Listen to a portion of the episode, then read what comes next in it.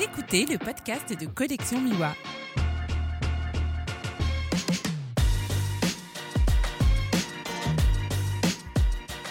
Bonjour et bienvenue dans ce nouvel épisode du podcast de Collection Miwa. Toujours avec les membres du collectif DR dans le cadre de la sortie de leur tout premier livre qui est toujours disponible sur la plateforme de crowdfunding Ulule. Je suis aujourd'hui avec Audrey, Audrey Vist, membre du collectif. Bonjour Audrey. Bonjour Julien. Alors Audrey, est-ce que tu peux nous présenter un petit peu ton parcours, ton travail? Oui, avec plaisir. Donc euh, moi j'ai 36 ans. Euh, ça fait 3 ans que je suis euh, à la fois auteur et artisan photographe. Euh, avant ça, j'ai un parcours assez, euh, assez varié. Donc, j'ai commencé en étant assistante réalisateur pour des films, pour des, euh, pour des institutions, pour des productions audiovisuelles. Après, j'ai un second parcours plus dans l'administration, la production de, de, projets culturels. Donc là, on était plus dans le milieu associatif. Et puis, j'ai fait pas mal aussi divers boulots, plutôt dans le social. Voilà. Et donc, il y a quatre ans, j'en ai un peu eu assez de, d'accompagner les projets des autres. Donc, je me suis consacrée euh, au mien, à savoir la photo, puisqu'elle a toujours été présente euh, dans ce précédent parcours, mais elle était en, activité annexe. Et euh, voilà, aujourd'hui, bah, je me suis un peu spécialisée dans, dans les séries documentaires sur les thématiques de, de la science, de la culture aussi. Je travaille avec des institutions scientifiques comme le CNRS ou l'INRA. Je fais pas mal de portraits également, euh, donc plutôt lumière naturelle. Je travaille très peu en studio et je fais un petit peu de corporate également. D'accord. Euh, alors tu dis que la photographie était déjà présente, c'était à titre personnel ou tu l'utilisais déjà dans le cadre de ton travail? Un peu les deux. Donc euh, à titre personnel, euh, j'avais vraiment démarré depuis 15 ans sur, le, sur les paysages, la, la photographie de voyage. Et à titre professionnel, généralement, je recouvrais les événements euh, culturels sur lesquels je pouvais travailler. D'accord.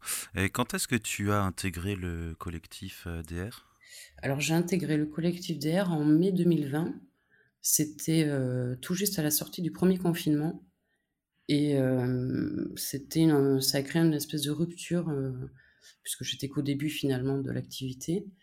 Et j'avais besoin de me créer de nouveaux défis, euh, d'apprendre vraiment aussi le, le process du reportage, de l'écriture à la diffusion, puisque voilà, j'avais déjà une identité un peu de, reportage, mais je ne savais pas réellement comment monter euh, et vendre les images. Et puis aussi également euh, pour la notion de collectif, puisque c'est quand même un métier dans lequel on peut être parfois un peu solitaire. Et j'avais besoin de, de, retrouver voilà, ce travail d'équipe, cette impulsion et cette énergie que m'apporte euh, le collectif aujourd'hui. Alors, a priori, ça fait euh, un peu plus de un an là, donc je pense que tu as dû trouver euh, ce que tu cherchais si tu es encore avec nous. Ouais, alors euh, trouver, ben, j'en apprends tous les jours, donc c'est pas, euh, c'est pas encore figé, mais en tout cas, ouais, il y a une, une, belle évolution sur la compréhension, en tout cas, de ce métier. J'ai compris des bases, après, voilà, ça prend du temps à, à pouvoir les appliquer pas mal d'expériences à, faire et donc de nouveaux, de nouveaux, objectifs à se mettre en, tête. Mais euh, généralement, on est quand même bien soutenu par le collectif pour ça, oui. Ok. Tu as des exemples euh, de, choses que tu as pu réaliser avec le collectif et que tu n'aurais pas pu faire euh, seul? Ouais, euh, bah, dès le, au tout début, dès la, sortie du premier confinement, il y a eu la réouverture des bars, par exemple. Euh, je ne serais pas je serais pas allée vers cette thématique de façon euh, spontanée avant d'être dans le collectif. Et là, j'avais recouvert notamment la réouverture des bars et également j'avais suivi des restaurateurs lors de leur lors de leur sortie de confinement. Ça m'a permis sur ces deux premiers reportages là de sortir un peu de ma zone de confort. Et puis après, on a découlé pas mal de nouvelles expériences de reportage dans des domaines que je connaissais pas du tout, comme euh, plus récemment le, les sports de combat, le MMA. Euh, voilà, ça c'est grâce aussi au collectif que je me crée de, de, nouvelles thématiques comme ça vers lesquelles je ne serais pas du tout allé avant. D'accord. Tu as vendu un peu à la presse? Alors, j'ai pas vendu. Aujourd'hui, je suis en contact avec un, journal qui s'intéresse justement à une combattante de MMA. voilà, là aujourd'hui, on, est, on est en discussion pour réaliser un portrait sur elle, effectivement, pour début d'année prochaine. D'accord. On va parler un petit peu de la photo euh, que tu publies dans le livre de DR. Oui. Euh, donc c'est une photo de carrousel vide dans une station de ski. Est-ce que tu peux nous parler un petit peu de, de, ce, de, ce de cette photo ou de ce projet? Oui, bien sûr. Alors euh, effectivement, la photo, elle a été réalisée à Font-Romeu. Font-Romeu, c'est une station de ski dans les Pyrénées. J'y suis allée en janvier 2021 et j'avais réalisé un petit reportage assez succinct sur euh, donc effectivement la, fermeture des stations de ski. Cette photo, elle est assez graphique, euh, elle est vide, effectivement, il n'y a, pas de, a pas de personnage.